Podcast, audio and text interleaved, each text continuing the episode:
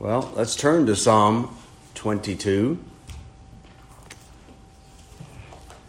And I want to read uh, verses 1 down through verse 21. And this section, as you know, deals with the sufferings of Christ. The latter part of this psalm will deal something of his triumphs, the victories over the cross. But for now, we're still dealing with the aspect of his dying and his suffering, of course. So let me read these verses and we'll back up and uh, look at the texts that we're going to be looking at and introduce them and then get into it. So, Psalm 22 to the chief musician upon Aijeleth Shahar, a psalm of David. My God, my God, why hast thou forsaken me? Why art thou so far from helping me and from the words of my roaring? O my God, I cry in the daytime, but thou hearest not, and in the night season, and am not silent. But thou art holy, O thou that inhabitest the praises of Israel. Our fathers trusted in thee. They trusted, and thou didst deliver them. They cried unto thee, and were delivered. They trusted in thee, and were not confounded. But I am a worm, and no man, a reproach of men, and despised of the people. All they that see me laugh to scorn, laugh me to scorn. They shoot out the lip, they shake the head, saying, He trusted on the Lord that he would deliver him. Let him deliver him, seeing he delighted in him. But thou art he that took me out of the womb. Thou didst make me hope when I was upon my mother's breasts. I was cast upon thee from the womb. Thou art my God from my mother's belly. Be not far from me, for trouble is near, for there is none to help. Many bulls have compassed me, strong bulls of Bashan have beset me round. They gape upon me with their mouths, and as a ravening and a roaring lion. I am poured out like water, and all my bones are out of joint. My heart is like wax, it is melted in the midst of my bowels. My strength is dried up like a potsherd, and my tongue cleaveth to my jaws. And thou hast brought me into the dust of death. For dogs have compassed me, the assembly of the wicked have enclosed me. They pierced my hands and my feet. I may tell all my bones. They look and stare upon me. They part my garments among them and cast lots upon my vesture. But be not far, thou far from me, O Lord, O my strength. Haste thou to help me. Deliver my soul from the sword my darling, from the power of the dog. Save me from the lion's mouth, for thou hast heard me from the horns of the unicorns. The portion of this section that I read, we want to open up now, is uh, verses 4 and 5. Our fathers trusted in thee, they trusted, and thou didst deliver them. They cried unto thee and were delivered. They trusted in thee and were not confounded. Now, in handling verses 4 and 5, I will be using this hour and the next, like we did a few weeks ago, to open up some of the things that I want to discuss dealing with this. My introduction will be kind of lengthy, and this is one of the reasons as to why we'll be carrying it over, and also for the continuity of what we're going to be talking about. But there are two main points that I think that will be helpful as we look at this, and especially the second one. Now, it's true, I probably should have handled this in another previous introduction as we were beginning this psalm, but it didn't really strike me till I got to these verses here, and so I thought I would open them up at this time. So, my, hermenu- uh, my homiletical skills are not the greatest on this, so uh, just bear with me on that, and we'll listen to this and see that it might be helpful to us. Again, our text Our fathers trusted in thee, they trusted, and thou didst deliver them. They cried unto thee and were delivered. They trusted in thee and were not confounded. Now, the words before us come from the lips, as you know, of our Lord Jesus Christ as he's hanging between heaven and earth there on Calvary. They came from him during the awful pain and the agonies as he suffers, of course, the torments of his crucifixion. So, as you know, the first half of this psalm deals then with the crucifixion of the Lord Jesus Christ. And we know that uh, because of the New Testament testimony regarding it. We see some of these quotations mentioned here in the psalm that I read. Uh, mentioned in the New Testament, uh, and it is the Lord Jesus Himself who is speaking this. So we know then that this is a psalm that's dealing with Christ, and it's dealing with Him at this part anyway, regarding the crucifixion of himself. Now, when we say that he was crucified here and he suffered all these things, we're not saying all this that this was just any man who is being crucified here.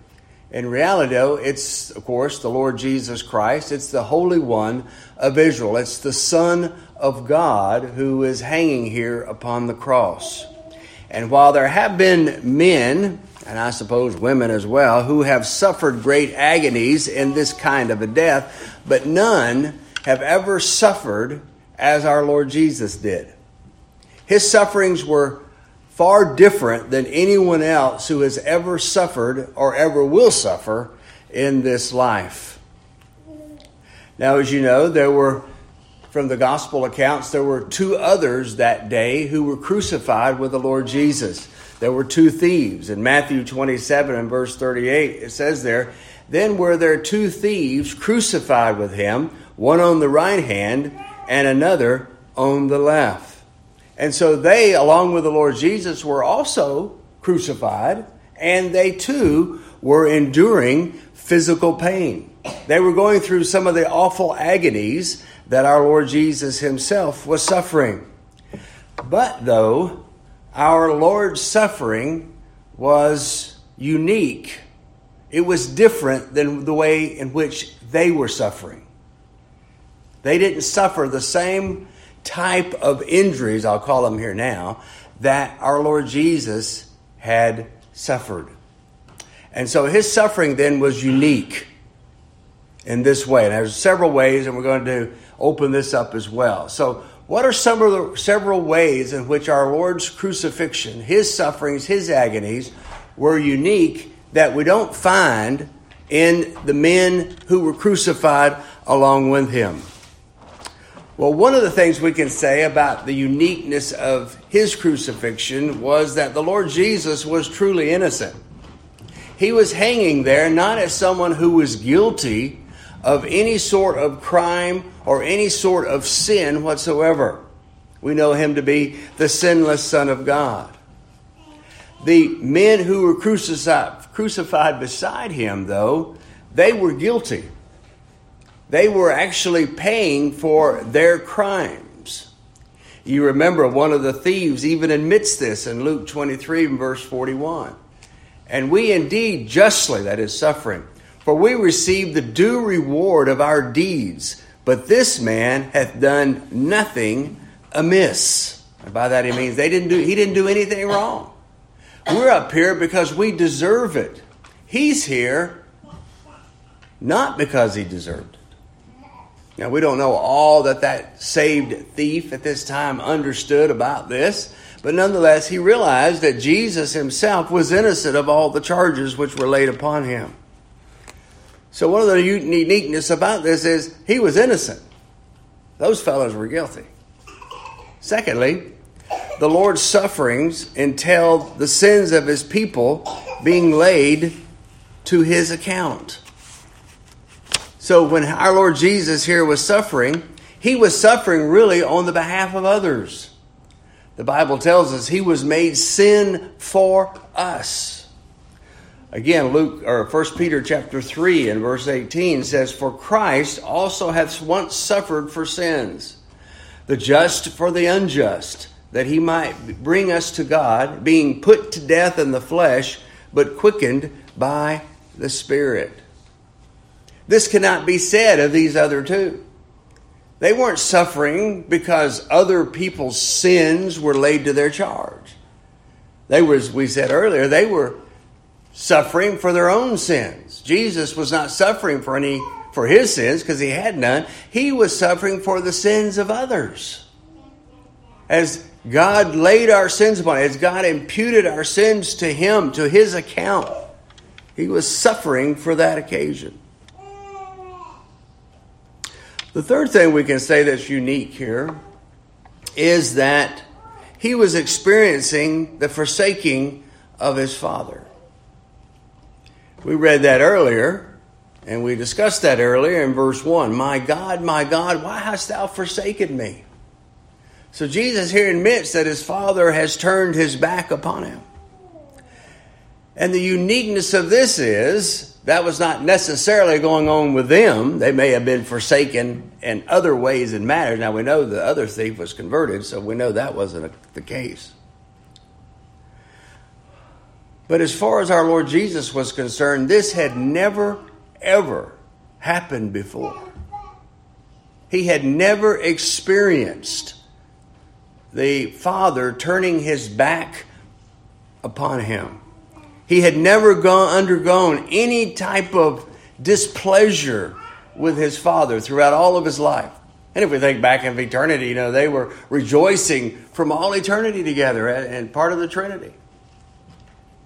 But here at this hour, when it's all dark and the sins are being laid upon the Lord Jesus, our Heavenly Father, we see here, turns his back from him. He forsook him. Jesus had to go through all this all alone.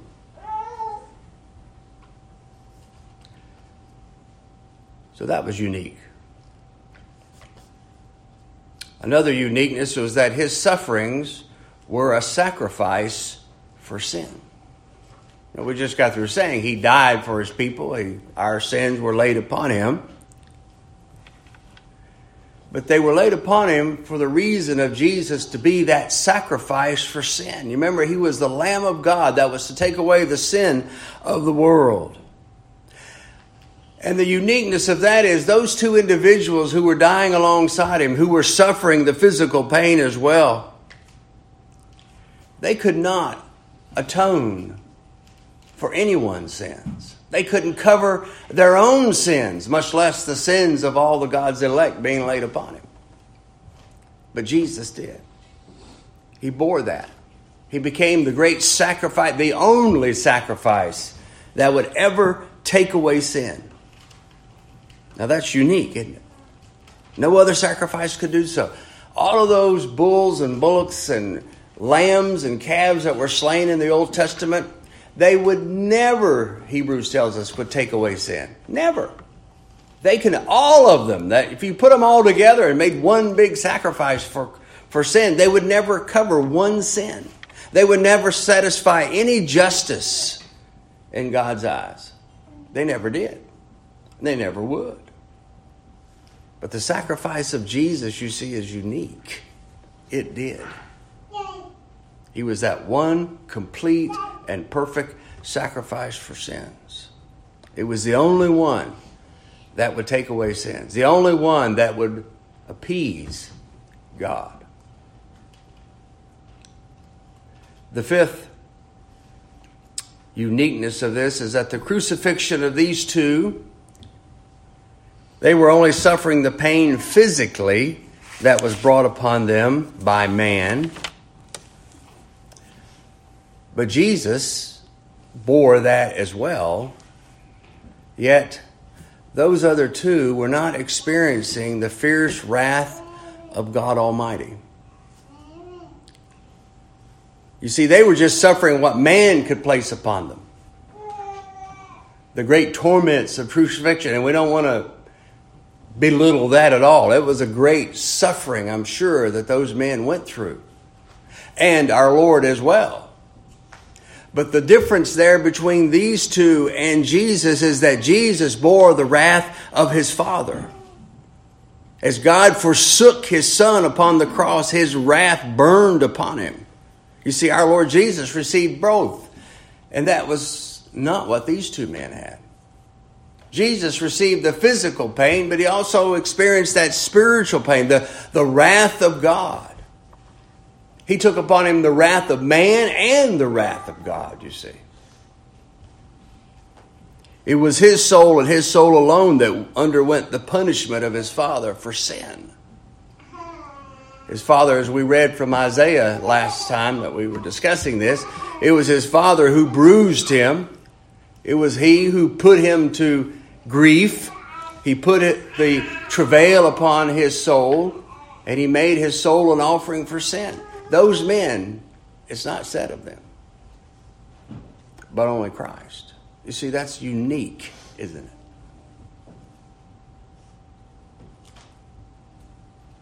it? And then the sixth thing we can say of this, of the uniqueness, and uniqueness of this,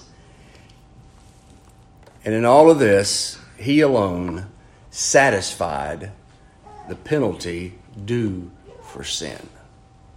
You see, we have sinned. All have sinned, the Bible tells us, and come short of the glory of God. We've offended God. God is angry with the wicked every day. The Bible tells us that we have sinned, we've offended God, God is angry. The Bible teaches us that we are estranged from Him.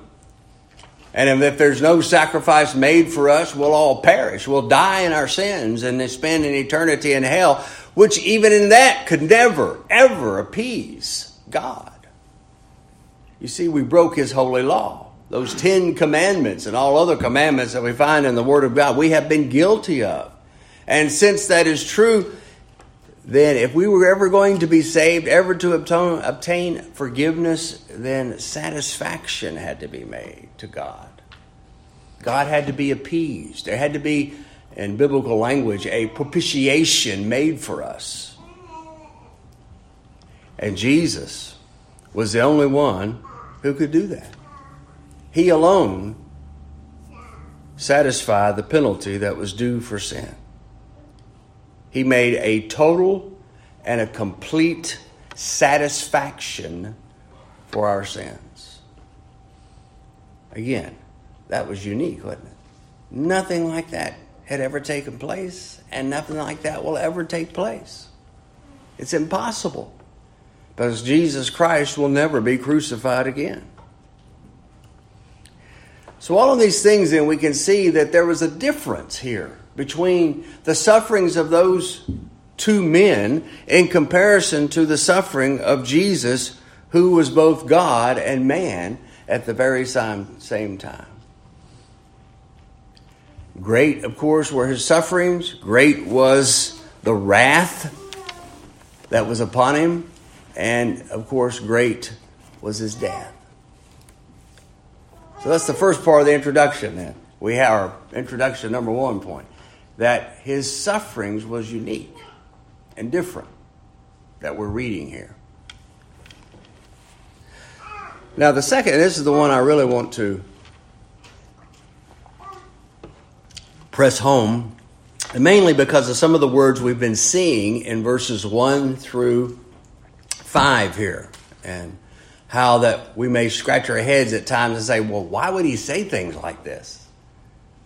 After all, he knew all of this. After all, he this was all ordained of him. This wasn't something that snuck up on him. As we've talked about before, this was this was a preordained event that was going to take place. And it was going to take place. Nothing could have stopped it because it was fixed in the eternal counsels of God.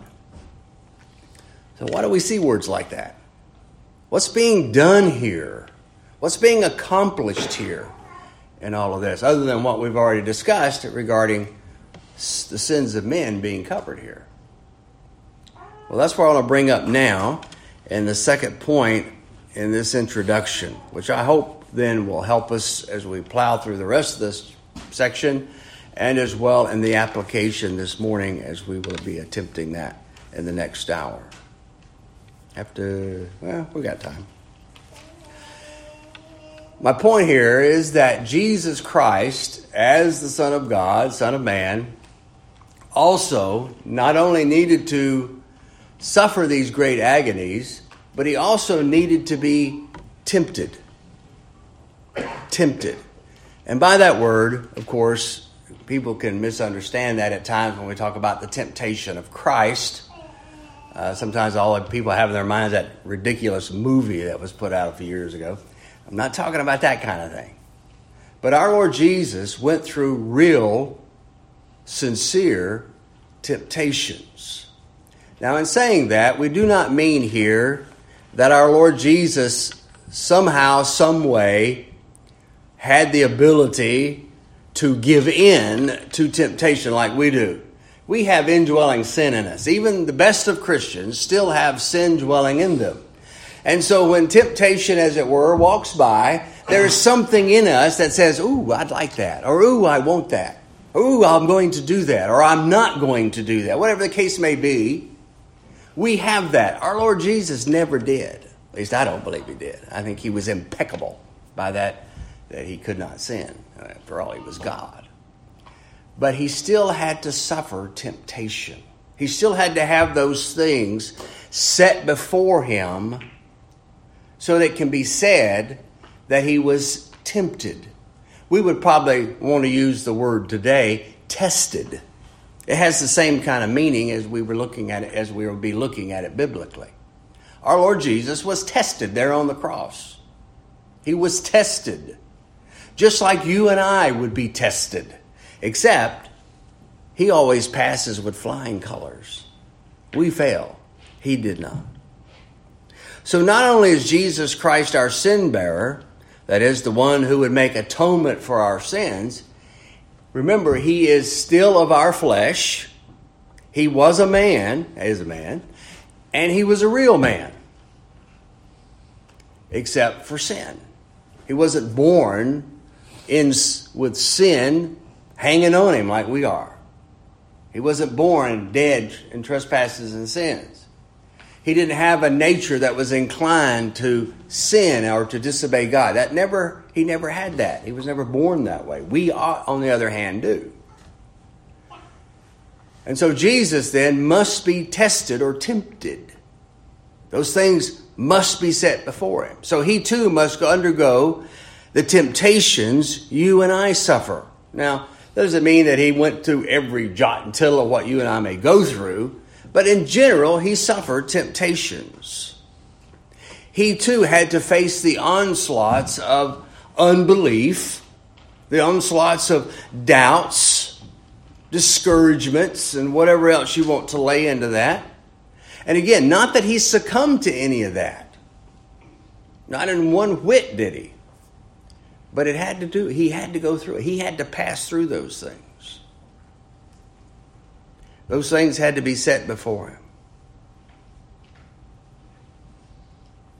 You remember in the gospel accounts, there in uh, it's in the it's recorded in Luke, but it's also in Matthew, that our Lord Jesus went into the wilderness, and there he had some dealings there with Satan, or maybe Satan had dealings with him.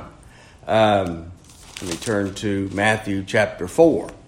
And I'll just take that one for instance. Let me read these passages, and this will help us to see what we're talking about today. Then was Jesus led up of the Spirit into the wilderness to be tempted of the devil. There's the word, tempted there.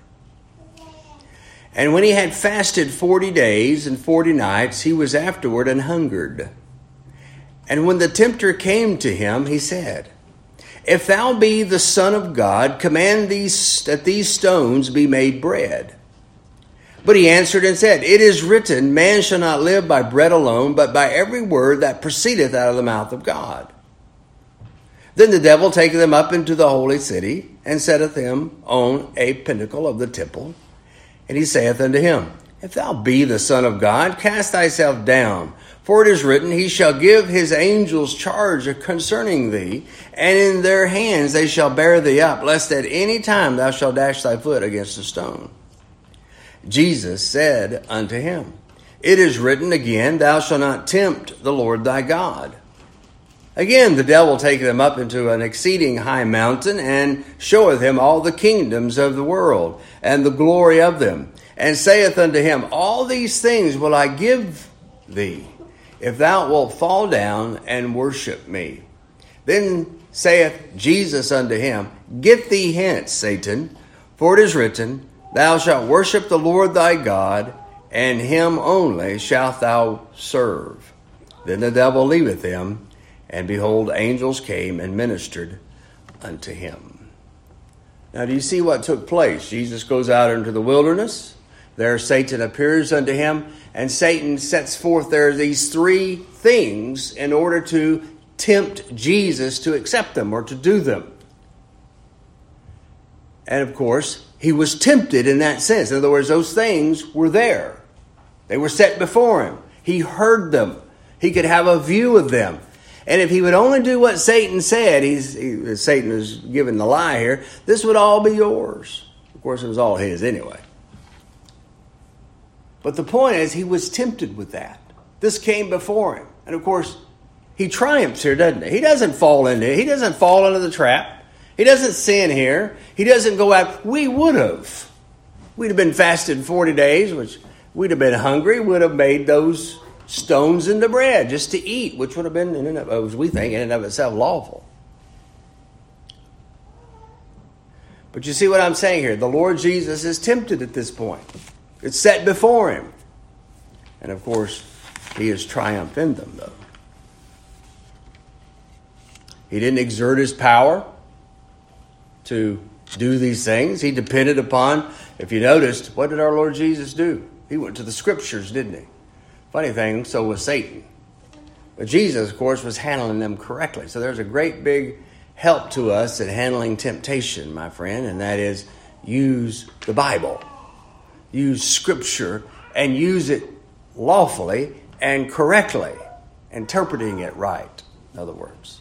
Just don't quote any verse thinking that's some sort of a, a magic potion there that's going to like a charm that's going to help you, like the old rabbit's foot. You know, that's not what Jesus did here. He understood what he meant by those passages, and they were a help to him. You see, he fled to the refuge of scriptures, the Bible, to help him. Now, back to Psalm 22. Here again, on the cross, he is suffering temptation. You say, well, what kind? Well, the temptations that we see is he's crying out here, My God, why hast thou forsaken me? Why are you doing this? What's going on here? He's experiencing, not that he's experiencing, but the, the, the temptation of doubt and wonder and, and complaint, uh, or an evil complaint, against God is there. Not that he's doing that, but that would be the temptation for him here. You see, he must go through this in order to be the perfect Savior, which he is. He must be tempted. Even in the midst of his great sorrows and his great trial and his great pain and his great agonies here, and even in the midst of the desertions of his father, he's tempted, and yet he has to stay true. He must stay true.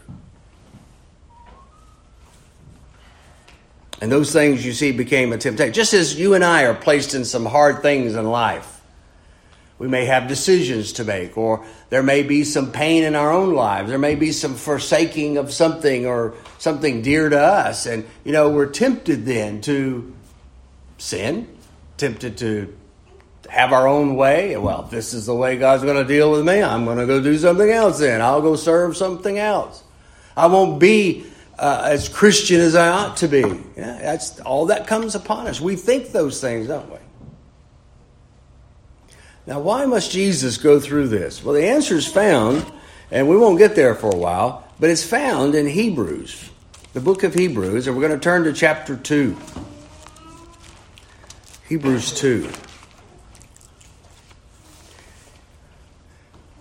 And verses 16 through 18.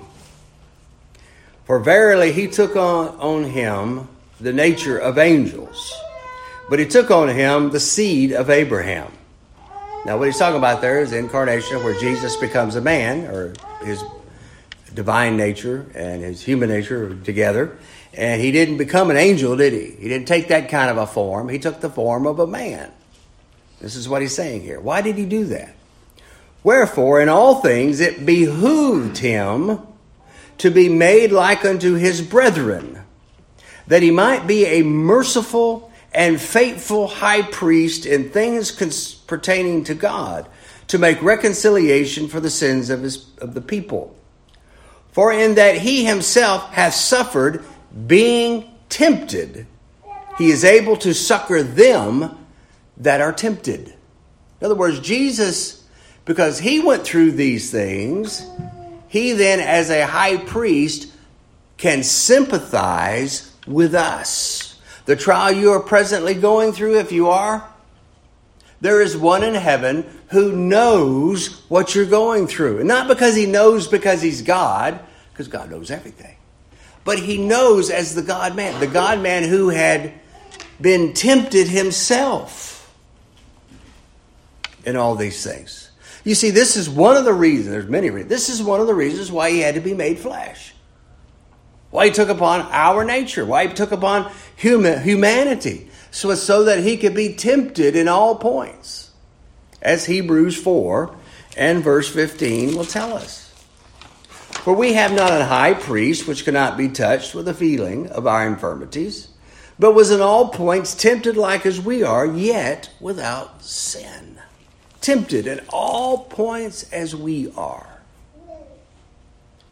So as he's hanging on the cross, back in Psalm 22, in the gospel accounts, we know then there are things that he is facing, that he is doing in order to be tempted. And he's being tempted there not only to show that he's the divine Son of God and that he makes his way through it, and also to suffer the sins of his people, but to sympathize with us. To sympathize with us. You see, even now on the cross, he's being tempted. And that's why we see some of these words in these first five verses here. Oh my God, I cry in the daytime, but thou hearest not, and in the night season, and I am not silent. If we read that, we're thinking, he would think, why then? Why go through this? You see, there was a temptation there. Just as you and I, every day, face temptations. whether we're going to serve God or not serve God, whether we're going to blame God or justify God. Next verse. But thou art holy. See, Jesus doesn't say, look, your plan is wrong here. There's something wrong with your plan and, and, and me do, going through all this, so let's stop this. No, he, he didn't do that, did he? He said, Thou art holy. This whole scheme of redemption is a good, holy thing. You're just at doing it. Punishing me as a sinner, because I'm counted as a sinner, is a righteous thing. It's what I deserve.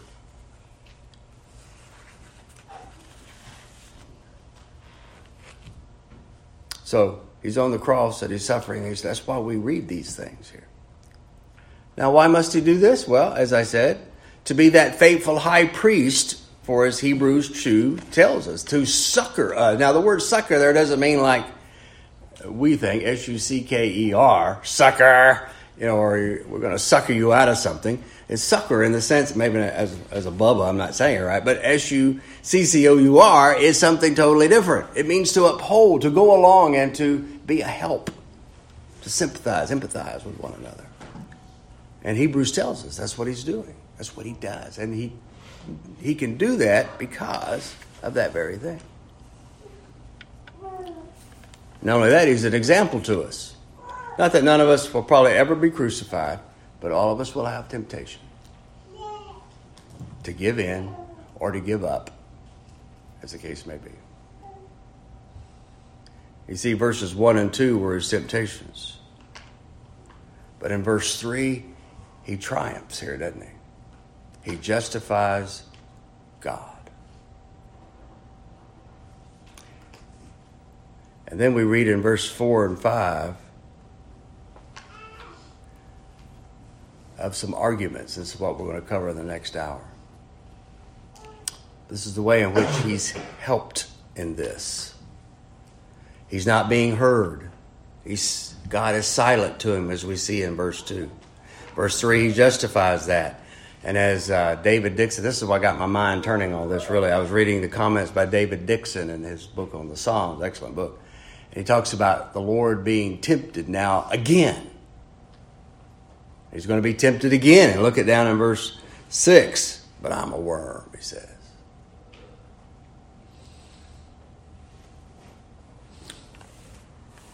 So we're going to stop here and we will pick up then with verses 4 and 5 and the next hour. See, if I stop here, I'm going to have to go all this over again next week, and I don't want to do that, so we're just going to stop here and we'll pick it up again here in a few minutes. So may God bless that to us and uh, hope that's been helpful or will be helpful to us. May God bless us.